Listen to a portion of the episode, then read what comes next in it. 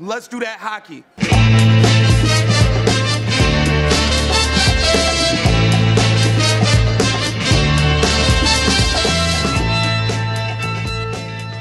And welcome back to yet another episode of Dobber Prospects Radio. This is episode 85. And after a few month hiatus, uh, this podcast has come back fast and furious with some uh, some rapid fire episodes here. The coronavirus has something to do with that, of course.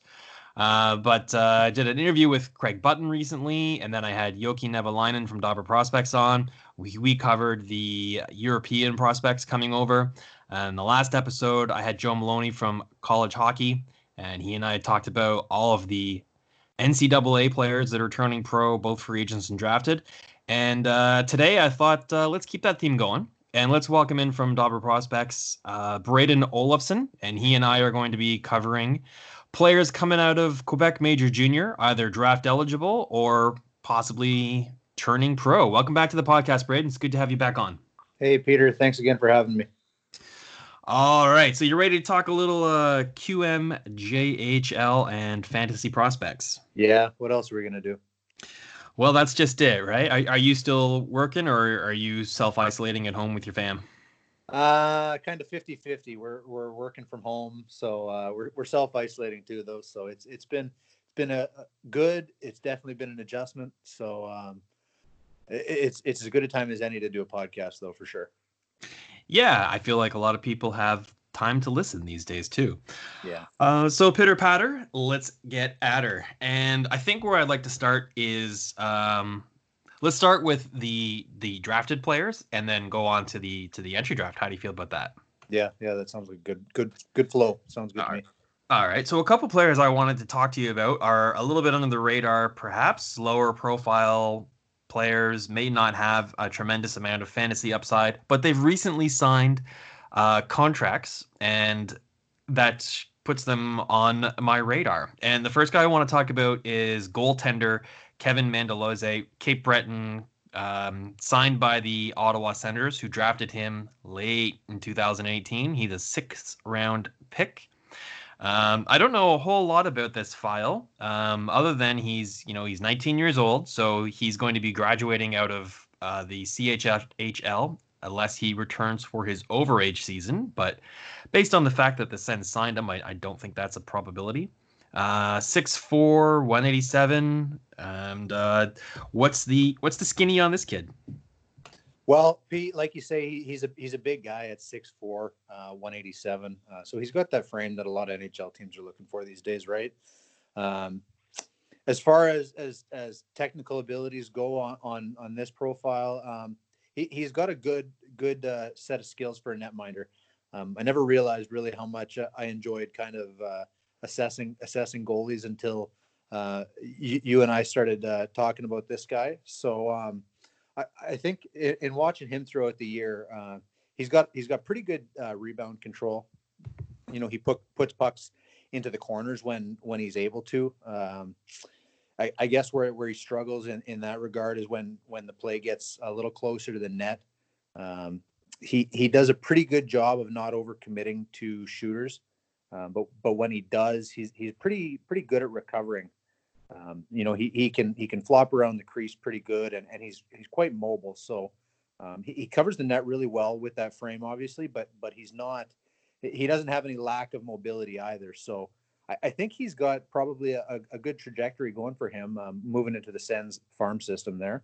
Um, so it, it- as far as as far as his future goes, I, I think he's probably uh, looking at definitely a few years in in the in the minor leagues. Uh, and and we'll see how it goes for him, right? Um, it, it's it's tough to project goalies um, much much further out than a couple of years, I think. Um, and and the Sens have a couple other um, solid goalies in their system as well. So he's definitely got a, an uphill battle, but I, I think he's got a lot of good tools to uh, put him on the right path for sure. Yeah, people outside of the audience for Quebec Major Junior League might not have ever heard of him. He's never really played for for Canada. I mean, he backed up for a U18, I think it was, but he never saw any action. Uh, never played World Junior. Um, yeah, he's he's pretty far under the radar. So this is be some good exposure for him. He is only one percent Fantrax owned, so a lot of a lot of ownership opportunity for him. You mentioned the the competition he has with Ottawa, and that's where I run into trouble. Um, so they've got uh, Craig Anderson, who's an unrestricted free agent, who I don't know if they'll sign him back or not. But even if they do, it'll be for such a short term contract that it won't really affect uh, future with the organization. He'll be he'll be long retired by the time he gets to the NHL. Uh, but where he does have competition is uh, Nielsen, Hogberg, Daccord, and Gustavsson. Um, I find it difficult to to rank these four goalies in terms of their long term fantasy upside. I think they all have uh, a pretty high floor and a pretty low ceiling. I think any of them could be um, splitting starting goalies at the NHL or or a good backup. I don't see any franchise goaltender prospects in this group. Um, but I don't I don't think Ken Mandolese is any any better than that. So how how do you think? And these are all young guys too. How do you think his his competition fares with all these guys? And um, yeah, let's talk about that. Yeah, yeah, like like you say, I think um, I think he's well. First, first off, I think he's got um, pr- probably at least a four year um, timeline on on even getting a sniff at the NHL. I think. Um, and and there like like you say there's a lot of competition there um, and and again, I don't really know uh, how how to rank him against that competition. Um, I think it's it's going to come down to um, a one A one B situation in, in b- both their minor league teams. Um, they'll, uh, they'll they'll really just have to duke it out, I think, and um, and and it's a pretty even playing field right now. I think. Yeah, I mean the the upside on him and the wait time I, I wouldn't say he's particularly fantasy relevant, especially when you look at the competition that he's got. I think he's looking at at least a full season in the ECHL next year, if not maybe even two, um, yeah. unless he can outplay some of these guys and, and work his way up into the AHL level. But um, maybe just put him on your on your watch list or your radar for now, and um, keep those roster spots open for some other more immediately or or higher impact upside players. So let's move on to the next guy that signed recently. Uh, Toronto Maple Leafs inked their 2019 fourth round pick, uh, Mikhail Abramov. Now, I talk a lot about Abramov on this podcast, but it's the other Abramov. So this one is Mikhail. He's a Leafs prospect. He's coming out of the Q. He plays for the Victoriaville Tigres, and he's 19. He's got uh, one more year to go in the in the Q. And uh, what do you uh, what do you think about this guy? I have I have some thoughts, but I'd really like to hear yours first. Yeah, I, would like to hear your yours afterwards as well. But um, as as far as Abramov goes, I I didn't have any in person uh, view, viewings of him this year. Unfortunately, I didn't didn't make it out. I'm not not 100 percent sure if Victoriaville even did come to Saint John this year uh, with with our truncated season uh, that it was, but. Right. Um, regardless, I, I, did get did get some uh, some uh, digital viewings of him. Excuse me. Um, and and I I thought uh, I had a couple of interesting thoughts on on Abramov. Obviously, he had a he had a bit of an uptick in production this year. Um, he's got a he's got a good shot, but I think he played with some pretty good line mates in Victoriaville. Um, what I found is that that he uh, a lot of his offense was was born of you know him him being in pretty opportunistic uh, open ice situations. He had a lot of time to decide what he wanted to do with the puck and uh, and and more often than not he, he was able to put it in you know he, he has a good shot um, and and he's uh, you know he's not lacking in that regard at all but like i say i think a lot of his offense was born of, of him having um, some pretty open ice to to work with so i think i think his his trajectory going forward is is definitely um, some growing pains in the ahl um, you know that that being said if if if he does play in the AHL indeed right away. There, I think there's also a good chance that he goes directly to Newfoundland here um, to play with the Growlers, which which isn't a bad bad uh, development trajectory either. You know, um, the Leafs have done done a really good job using their uh, their tiered development system with uh, Newfoundland and the Marlies. Um, so I, I, think he's he's got, like I say, probably a, a good three or four years as well um, before before I think he's making any kind of an offensive impact in the NHL. Um, and I think I think he's got some uh, some things to learn for sure at the next level. Yeah, I would say he's got some physical growing that needs to happen. Um, 5'11, 161. He put up 76 points in 63 games. So the skill level is there for sure. And competing at, you know, in junior hockey, he can get away with that size and weight deficiency, but he's a little bit too easy to, to knock off the puck. And I don't think he's going to be able to protect the puck very well at higher levels where things are faster and stronger and uh, so that's that's a, a, big concern. I share that with another Leafs prospect in Semyon Der-Arguchintsev. I'm just not a big fan of him with his upside. Um, yeah, he's he's got a lot of skill, and I know that size doesn't matter in the NHL anymore, but it it does. Like you can yeah. succeed if you're if you're small, but you have to be able to to overcome that size deficiency because there's still big strong players in the NHL, and if you're easy to push off the puck and your hockey sense and your physical development isn't capable of of managing that level of hockey then uh, you know it almost doesn't matter how how how skilled you are so that's my yeah. concern with with Abramov yeah yeah i think i think you have to have an objective perspective on on players who who we talk about are, are lacking size you know it's it's it's easy to make a blanket statement that um that size doesn't matter in the NHL. But but like I say, I think you have to be be objective with what each player does bring to the table, and and if they have the assets that can help them to overcome their uh, their lack of size or their lack of weight, um, then then you know perhaps they can have success definitely. But uh, in, in, a lot of cases, that that that's a pretty heavy toolbox to to lug around for for a player who, like you say, is only 160 pounds right now.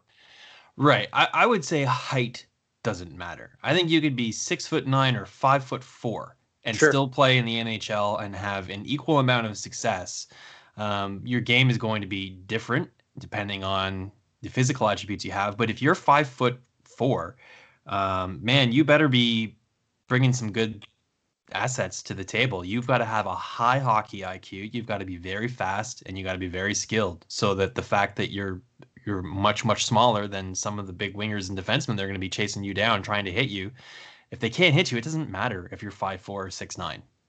Yep. Right. exactly right. Yep. Uh, okay, so let's talk about some juicier players. These guys are some some pretty low profile prospect players. So let's let's spice things up a little bit and let's talk about um, some players who are drafted and are fantasy relevant. And um, one thing that I noticed that was interesting in, in doing my research for this episode um, I went through the hockey news top 100 prospects and I was looking for players from the Q, and there's only four out of the top 100 that are coming from the Q. 4% seems super low for for that list. So those players were Samuel Poulin, Raphael Lavoie, Alexander Khovanov, and Jacob Pelletier. So we're going to talk about Khovanov because um, I want to. Uh, but what's one more player out of that group of four that you think could have um, uh, a relevant or a faster fantasy impact? Well, on, on top of Khovanov, I think uh, Sammy Poulin is definitely a guy that that people should keep an eye on.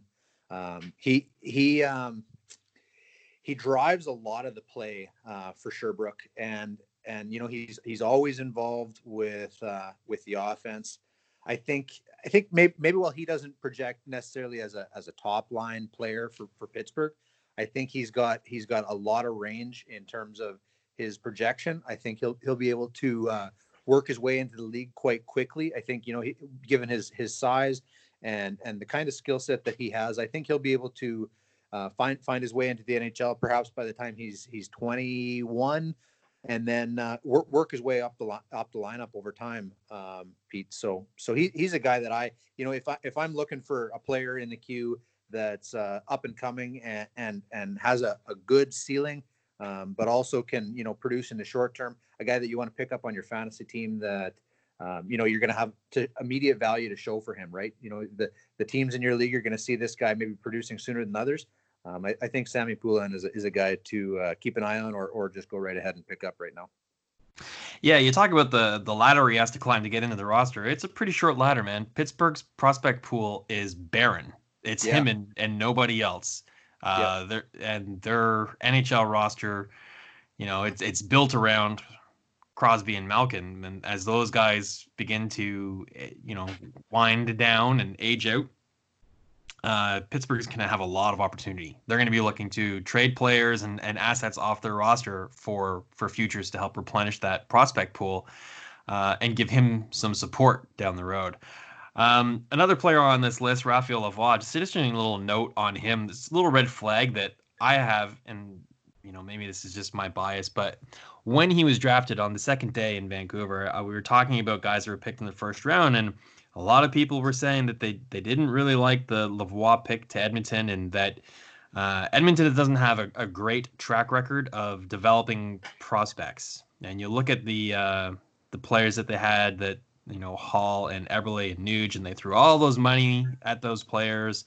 And you know the the word around the campfire was that those guys just like to, to party and have a good time, and they got their money, and they weren't really motivated to win. Um, and then the the knock on Lavoie is his competitiveness and his consistency, and so there's a lot of people thinking that, that Lavoie to Edmonton is a recipe for disaster. So that concerns me on that player. Um, the couple other players that I wanted to talk about that didn't crack the top hundred that I think will be turning pro this year, and you definitely want to keep an eye on. Uh, I've talked about him several times before on the podcast, and he was injured for the the end of the season. But Dmitry Zavgorodny, uh, coming out of Rimouski, playing on a line with Alexis Lafreniere, who we'll talk about later. Uh, he's having a monster season. He was dominating at the Super Series selection tournament for Russia when they came through the Q. Uh, I think he's an under the radar player with a super high skill level, and I'm very interested to see what he does next year playing at the pro level. What's your thoughts on Zavgorodny?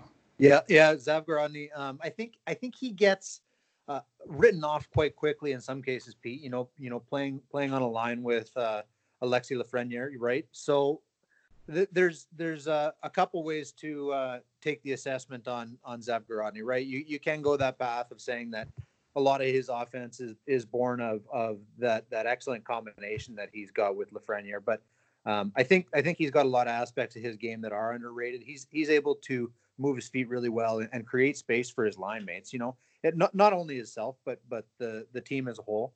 Um, so I think once he once he gets separated from Lafreniere on a on a on a on a basis of an entire season, I think we'll see that you know there there actually is some some good upside with him, and um, I think obviously he's going to have to be paired with with line mates who can um, dominate a little more physically than he can perhaps. Um, so so they can complement each other well. But I think he's got a really good mind for the game. I think I think he finds open ice himself and and creates it as well, and and puts pucks in the right areas for for his line mates to score. So um, I, I think he's definitely got some upside. There's there's maybe a, a risk reward uh, trade off that that people will uh, will have to balance if they're if they're considering picking him up for sure. Um, it's it's not like he's a I don't think he's a home run by any means, but I, I think there I think there is the upside for sure, and and I think we'll get to know it over the next year or two as he makes his way into the pro circuit. So, um, but but definitely an, an interesting case, and by no means I don't think should anybody uh, write him off just based on on who he's playing with for sure.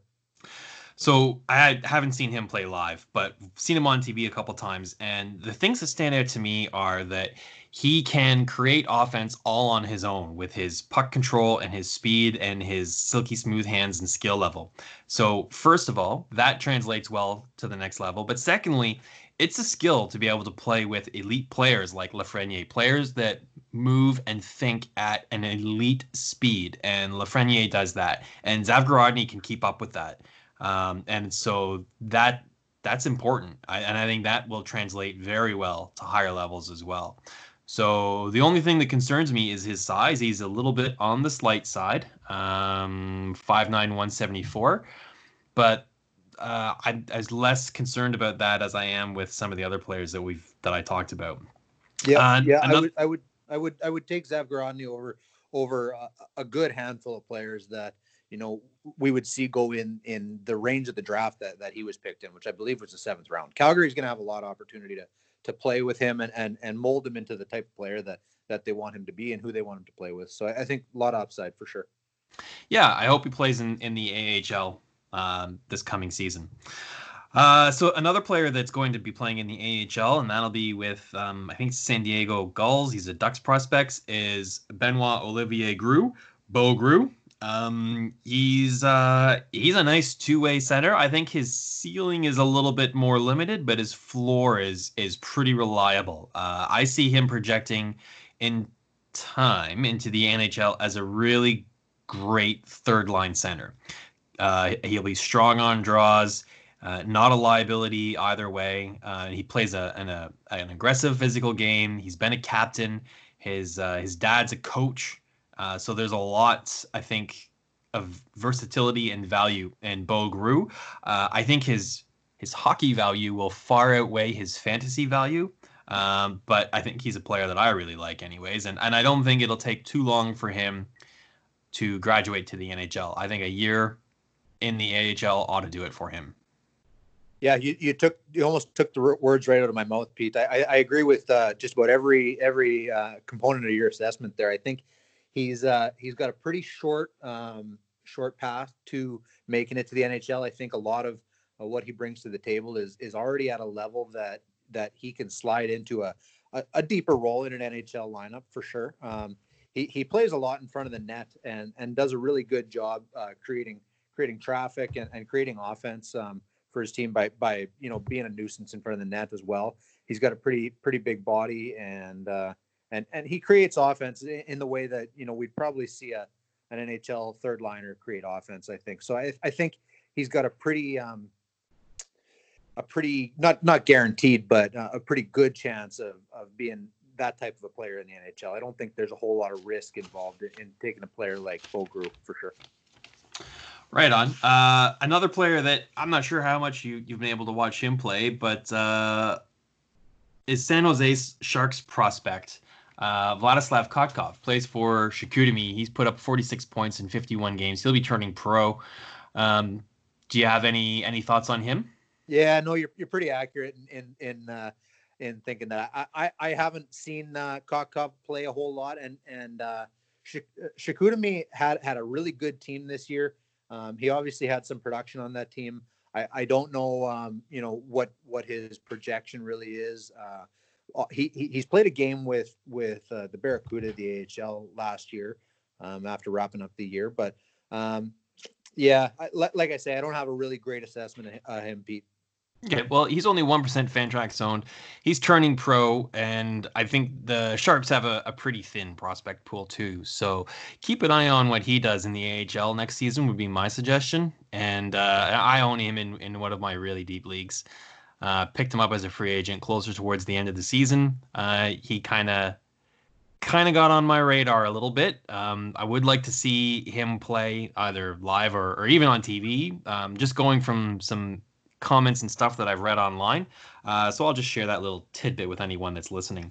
Uh, all right, so that's a bunch of players that are drafted and are turning pro uh, that you want to keep in mind for your fantasy radar. So if you've got a prospect draft coming up, let's talk about some guys whose name we might hear.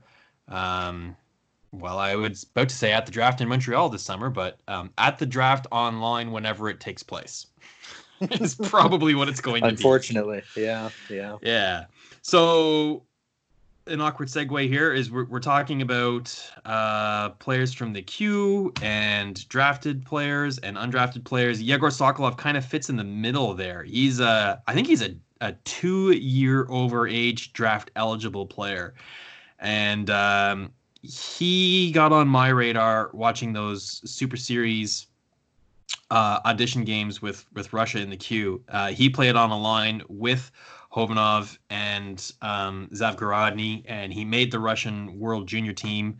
And uh, he's he's humongous. He's 6'4", 240 pounds, 19 years old.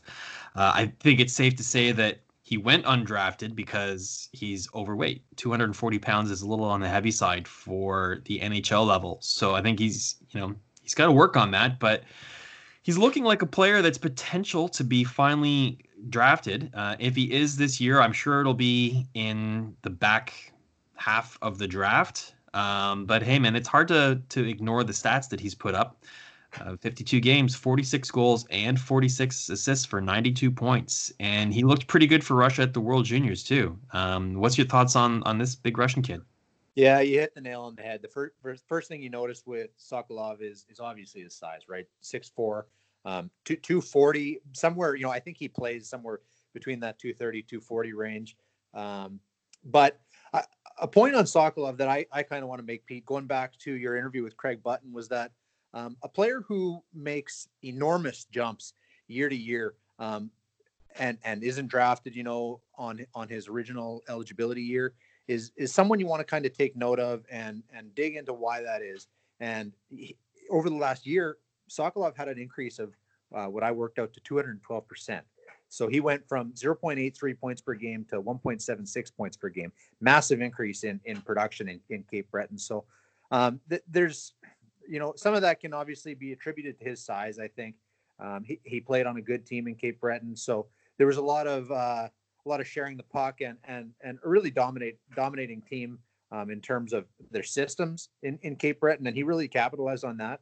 Um, and then, like I say, obviously, I think his size played a, played a major factor.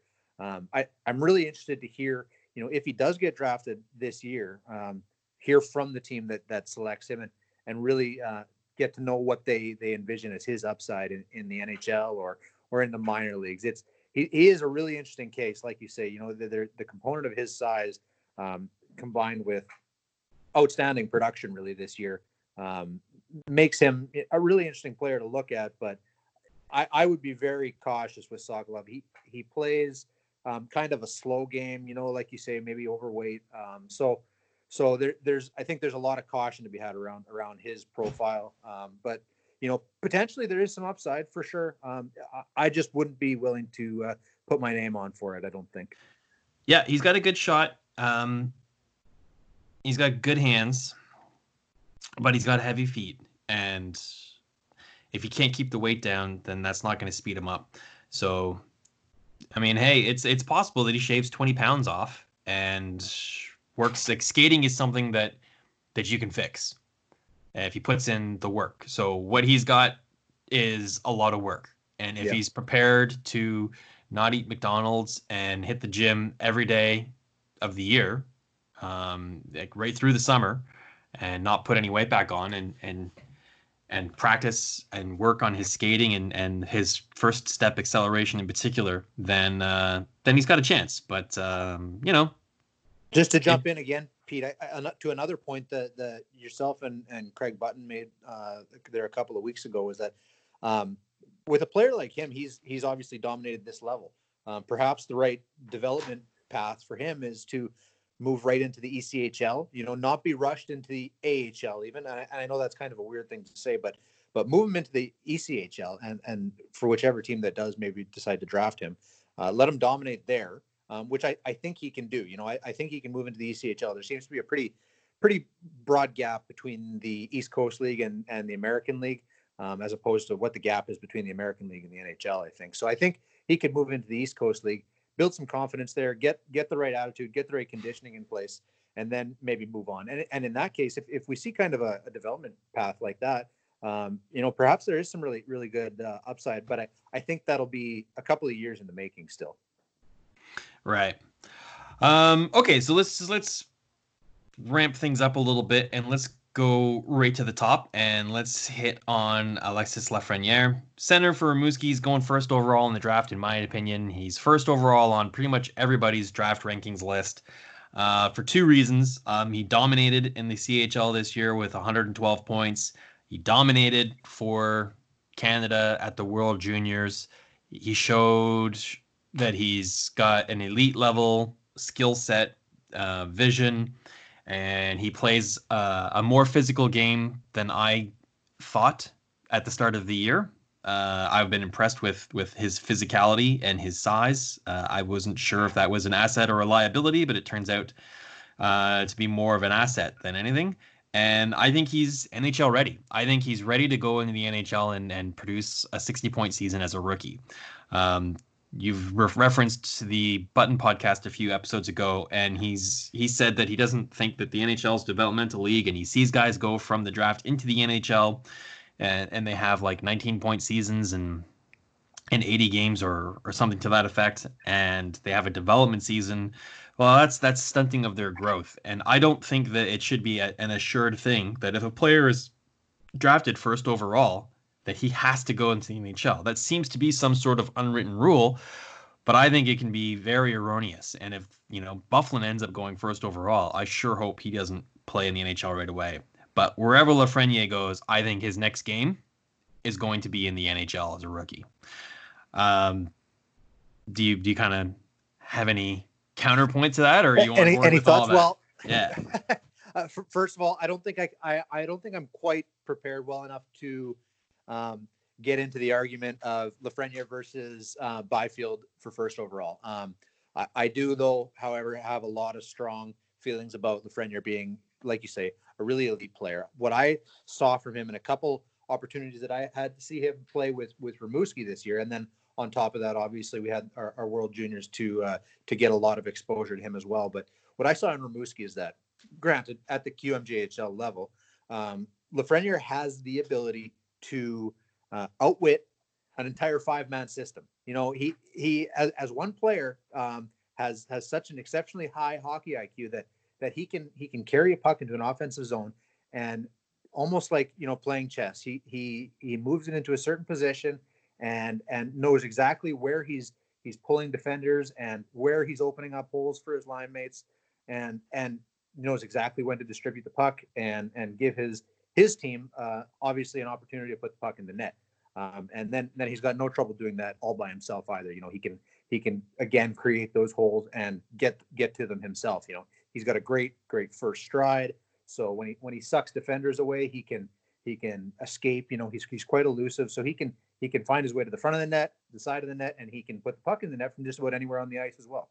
So uh, a, a, ton of uh, tools there to love in a player. Um, I've really got no doubts for his future in the NHL. I don't think that's even worth discussing. So, um, like I say, I think a very, very high hockey IQ, um, far above uh, what what is uh, worth competing in in the queue. You know, there's no no way whatsoever. I think he has any benefit of going back to the queue next year.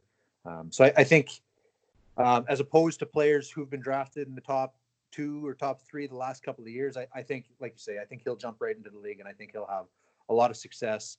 Um, it'll be great to see him paired up with with some excellent line mates. You know, perhaps if he goes to uh, Anaheim, play with Ryan Getzlaf there, I think that would be an awesome combination. But uh, I guess we'll wait and see uh, what what the draft lottery holds and, and what the draft holds, obviously. Right, right. Well, I think there's little question that he he's the top player coming out of the queue at the very least. Yes. Uh, so some other players coming out of the queue, uh, you can rank these in a, a, wide variety of different ways. So in no particular order, let's start in your backyard.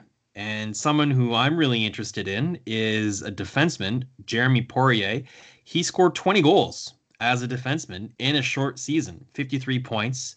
Uh, I see him in and out of the first round in a couple people's lists. Uh, is he just an offensive defenseman? Does he have some some warts defensively? Uh, does he play a physical game?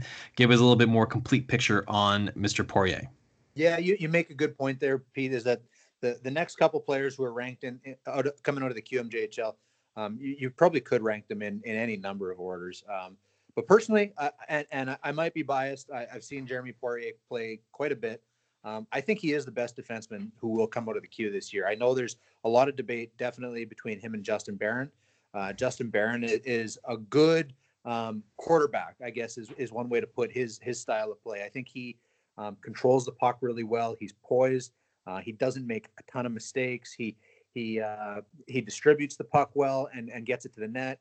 Um, but Poirier has uh, something that you don't see in a lot of defensemen. Um, he almost plays like he's a forward in some cases, you know, like like he uh, perhaps may, maybe I'm, I'm not 100% sure his background, but it almost seems like sometimes he played his midget career as a forward and then transitioned to defense um, in the queue. But he's got exceptional elusiveness. He moves his feet really well and, and controls the puck extremely well when he's moving his feet. Um, so no trouble in terms of skating or, or puck handling. He's got really good edge work in tight spaces. He doesn't have a problem uh, rushing the puck through the neutral zone and and back behind the goal line, uh, keeping control of the puck there and setting up plays in the offensive zone. He he he really likes to have the puck on his stick. That's for sure. Um, I guess where that does, um, you know, fringe on the border of whether or not that's a total asset and and perhaps maybe a bit of a liability is is the fact that that Poirier definitely has shown some signs that that he can expose his team to some breakdowns, and at times they, those can work out to be kind of catastrophic. Um, Saint John didn't play an awesome defensive system this year, in my opinion, um, and and that kind of goes through their entire lineup. And Poirier is definitely not an exemption. Uh, I think he left his team out to dry on occasion, and uh, there, there's definitely some liability to be had there. I think that can definitely be worked out of his game, um, and and exchange for what he does bring to the table. I think I think there's a lot of offensive upside there. So in terms of fantasy, definitely, I think Poirier is, is the first option in terms of defensemen to come out of the league this year. So for defensemen, I like to notice them if they're being offensive. You know, they carry the puck up the, the ice with the blom. Uh, they run the the power play on the quarter, uh, the quarterback the power play on the point. Um, I find it impressive when players can command respect while holding possession of the puck on the blue line, and that the forechecking player is afraid to be too aggressive because they know they'll get beat or they'll be drawn out of position. Uh, Thomas Carblay was was fantastic at that. Um, and then what I, I like to not notice that you have to look to see is when they don't have the puck on their stick in their own zone, are they is is he just standing around or is he anticipating plays? Is he making interceptions? Is he does he panic under pressure and duress? Can he get the the puck out? Does he make smart decisions defensively? Because obviously he knows how to make smart decisions offensively. Yeah. Um, what's his defensive hockey IQ like?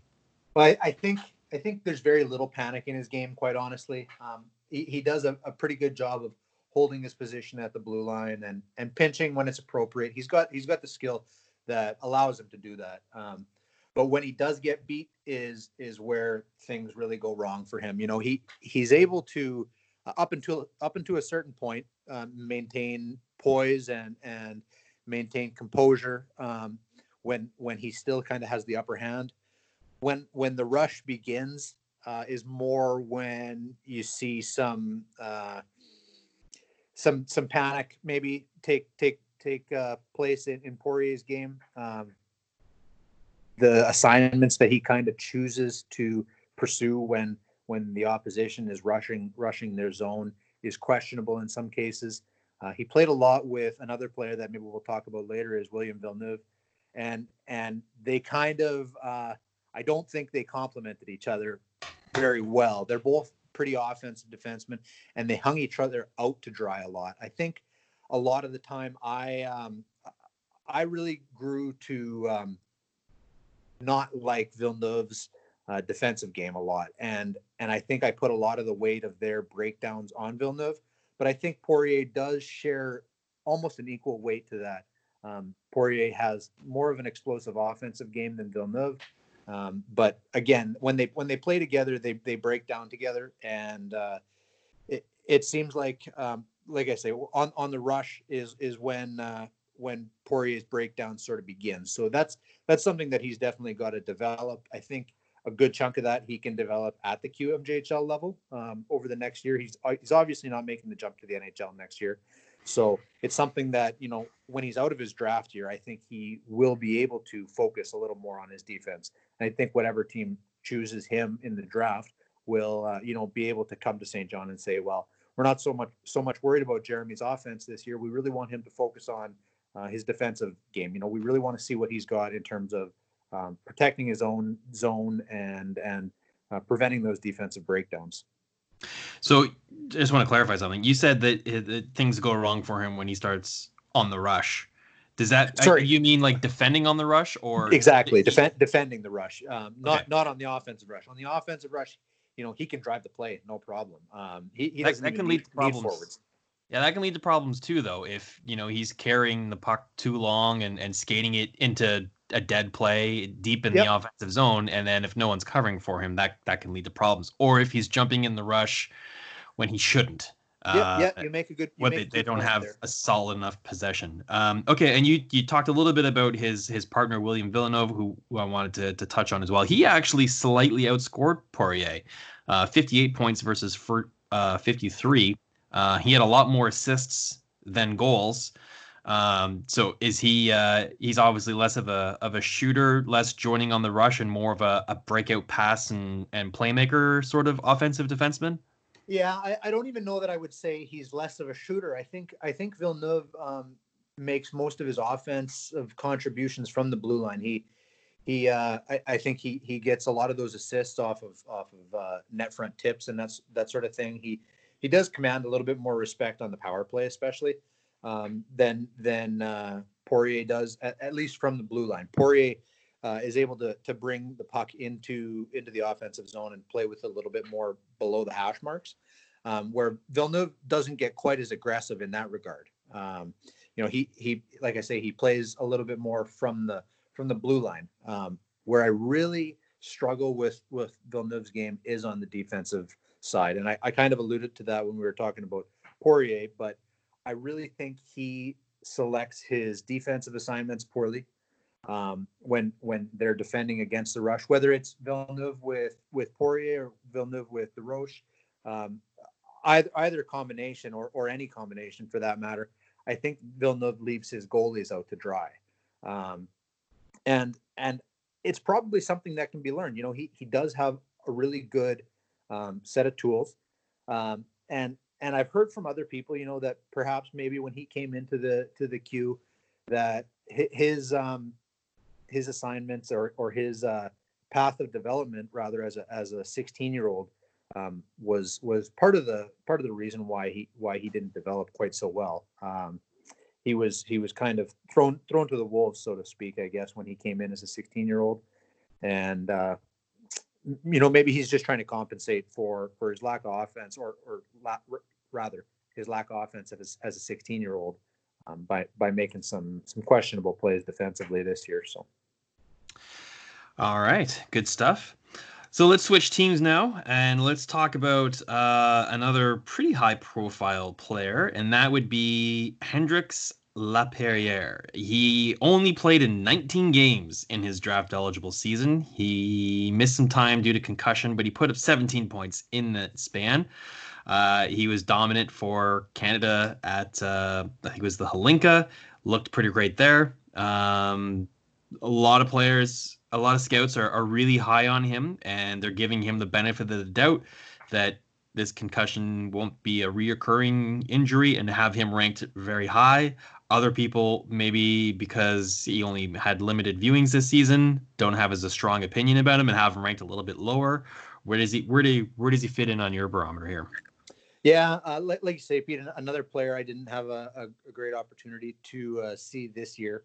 Um, played a pretty limited season um, in terms of his uh, QMJHL play this year, but de- definitely a, a, guy who again can create space, and, and this is just based on on some some uh, video viewings of him, and and in some regard, I, I, find it a little difficult to assess a player um, that way as opposed to seeing them in person. So.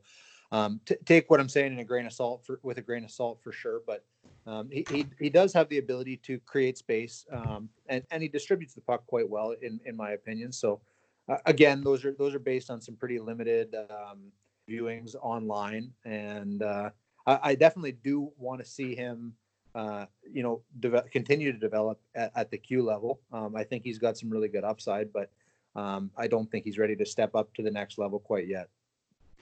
All right. So another player that ended up playing for Chicoutimi is uh, Theo Rochette. Played uh, 30 games with Quebec and about 20 with Chicoutimi. Um, I don't really know much about this guy. Uh, fill me in. Yeah, uh, Theo, Theo Rochette was a, a, player I liked. You know, when I first moved out to Saint John last year, or the Saint John area rather, um, he was one of the first players that that really caught my eye playing against the Sea Dogs. Um, he he has a, a lot of really good tools. This year, he finished the year in in Quebec. So actually, I didn't have an opportunity to see him play live this year, but but last year I had a lot of lot of opportunity to see him play, and um, I, I liked what I saw last year.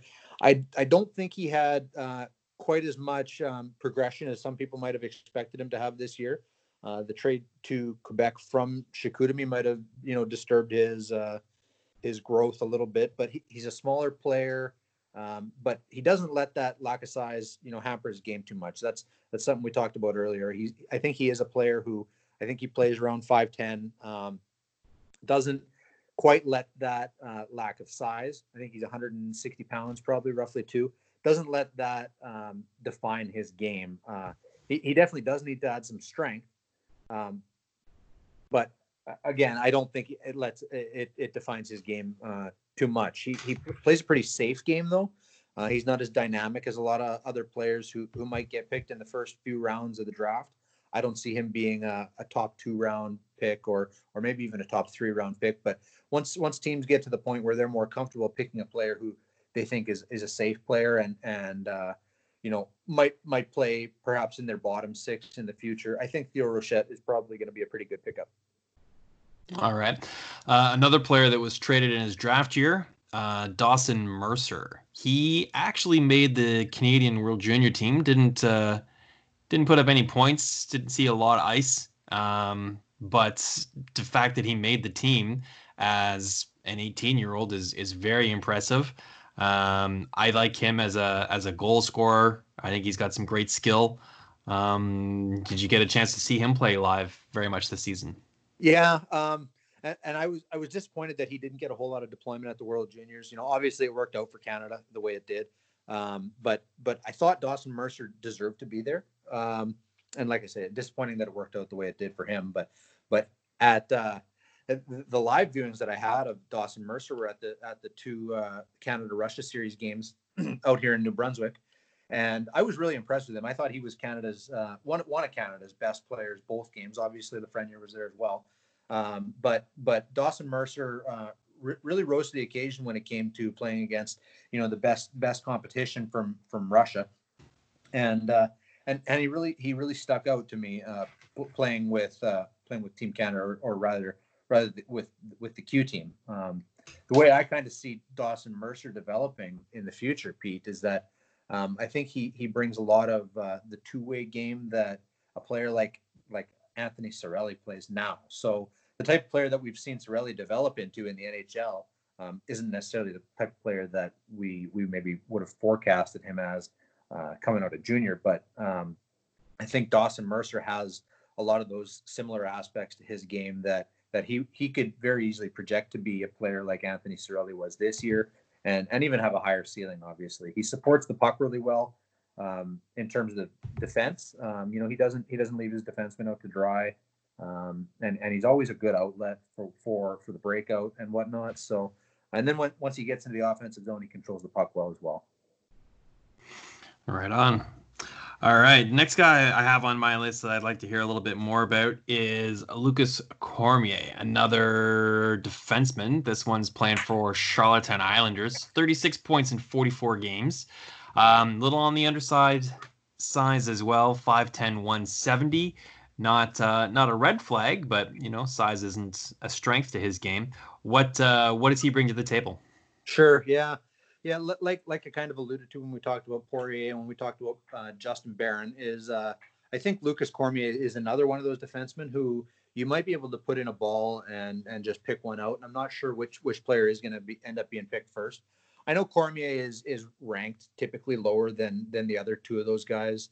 Um, in in my opinion, he plays a, a game more similar to Justin Barron. He's not quite as dynamic as Poirier is, but but he plays a really really strong defensive game. Um, there's there's no complaints in, in that regard as far as his game goes. I don't think. Um, he skates with the puck really well. Um, if if given the opportunity to, he can he can beat defensemen as well. You know, like I say, not not quite as dynamic as Poirier, but he can weasel his way kind of through the neutral zone and and create offense as well. Um, where maybe he he does lack a little bit is is um, holding the blue line as, as strong as a guy like Justin Barron or um, or other other more defensive defensemen. I, I think he he can um, he can uh, lack a little bit in that regard. Um, but for the most part, when he's carrying the puck, uh, I have a lot of confidence in his game. He uh, he doesn't cough it up um, when he's carrying it. He'll uh, he'll definitely make the extra effort to make a good play and, and ensure that his team maintains possession of the puck. Um, so I think I think again there's probably a, a safe aspect to his game, uh, maybe not the offensive upside that we would see with with Poirier, um, and maybe not the the upside um, in terms of a 200 foot game that we would see with Justin Barron. But um, still, still, I think a, a worthy defenseman of, of, perhaps the, the very late first round um, or early second round.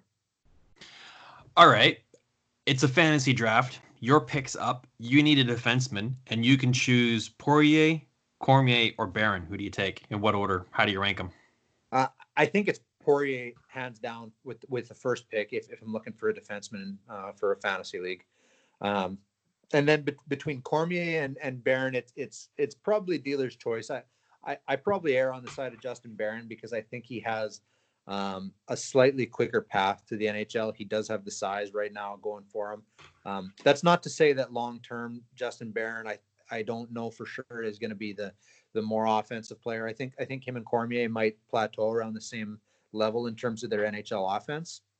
Um, but I, I think if I'm if I'm thinking purely from a fantasy regard, um, then probably Justin Barron because because I think I think uh, the way that your fantasy competition sees your players, you know, from an asset management perspective, if you've got a player who's producing earlier and you can trade him for another player that you need, then then you want a guy who's you know showing some results right away. And, and Justin Barron is probably that player on a on a shorter timeline than than Lukas Cormier is. Sure, and who what NHL teams draft them could could change that as well. Uh, okay, so two more players coming up. Centers from Shawinigan, Mavrik Bourque and Vasily Ponomarev. Let's uh, yeah. let's start with Bourque. Uh, 71 points, 29 goals, and 49 games. Uh, he's he's ranked in some people's first rounds. Where do you see him going? Yeah, that it's in my opinion, it's probably a, a pretty good spot to have him. I think uh, Central Scouting has Mavrik Bourque um, in in the late first round as well. Um, a, a, little bit of a smaller guy, I think 180 pounds roughly. Um, he's he's a very very good shooter. He's he's smart in terms of uh, the way that he he uh, shoots the puck. In fact, he, he uh, he's a guy who you know in most cases knows where he's putting the puck long before it's ever on his stick. You know, and in in a lot of cases that's that's in the back of the net. Um, he, he knows where on the net he's shooting it. He, he's able to pick goalies apart quite quite uh, effortless, effortlessly, in my opinion. Um, where I have some questions in in Bourque's game is is when he begins to carry the puck, um, and this might sound goofy, but uh, the longer he carries the puck, um, the less confidence I, I have in in how the play is going to end up. And what I mean by that is is that when he carries the puck for longer stretches of time, he seems to develop a little bit of tunnel vision. Um, whereas, like I say, if if he if he's able to get the puck, if he knows where he's going with the puck right away, it, it usually turns out really well for for Shawinigan. Um, but if if he holds onto the puck, he gets that tunnel vision. He can kind of work himself into some some holes in the offensive zone, turn the puck over, and whatnot. Um, so he uh, he has some questions uh, on his offensive side, but really a, a high level sniper. He's got he's got that that tool that um, NHL level snipers have in, in terms of knowing where the puck's going before it's on his stick. Um, in terms of his skating, he, he doesn't blow me away. He's not the fastest player on the ice. Um, and and nor does he have the best, you know, first stride, length of a stride, that kind of thing. But um, like like you say, that's something that probably can be worked on.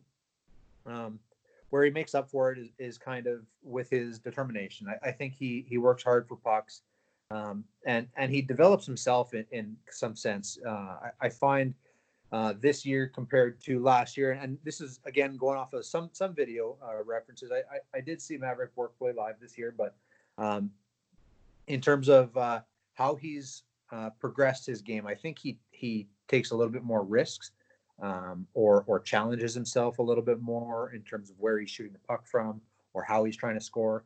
And and he has the he has the skills to to be able to make those plays. So um, I, I think there's a lot of growth to be had in his game. And uh, the, the late first round, perhaps mid first round, wouldn't wouldn't be a terrible spot. I don't think for him. Um, and moving on to the the next player that you're talking about is um, Vasily Ponomarev. Um, I, I, think I'm saying his last name right-ish, Ponomarev. Don't um, ask me. anyways, I, I think the two of them, I, I, I want to say there's a, a, bit of a gap in the way that they've been ranked. Um, but but Ponomarev, the Russian, um, I think has um, some more um, high level tools than than Bourque does in, in some regard. Um, I'm I'm a pretty big fan of him going in the range that he's ranked in, and, and I think that's kind of the late second round, early third round. I, I think if, if someone's able to snap him up in in that spot of the draft, I think that's I think that's a really good spot for him. Um, he uh, he does have um, a little bit bigger frame, um, but he's he's he's got a lot of strength to his game. You know, he he uses his body to protect the puck almost almost on a, sh- a shift by shift basis, and and he uses that to create offense. He's got got a pretty good ability to finish plays, um, and and like I say, he he uses his body really well to to edge players out and and to move his way around the offensive zone. Um, I don't think he overutilizes that in any means, though. Uh, I think I think he uh, think he does a good job of of playing efficiently, uh, not overexerting himself in terms of trying too hard to overpower a player. He he's able to maintain maintain some level of composure while still uh, working his way with with strength around the offensive zone. Um, another thing he does is he, he makes some some really ballsy plays, in my opinion, with the puck. He uh, he'll he'll you know do do some some loose puck da- dangles that that other players definitely wouldn't try, um, and and he does them well.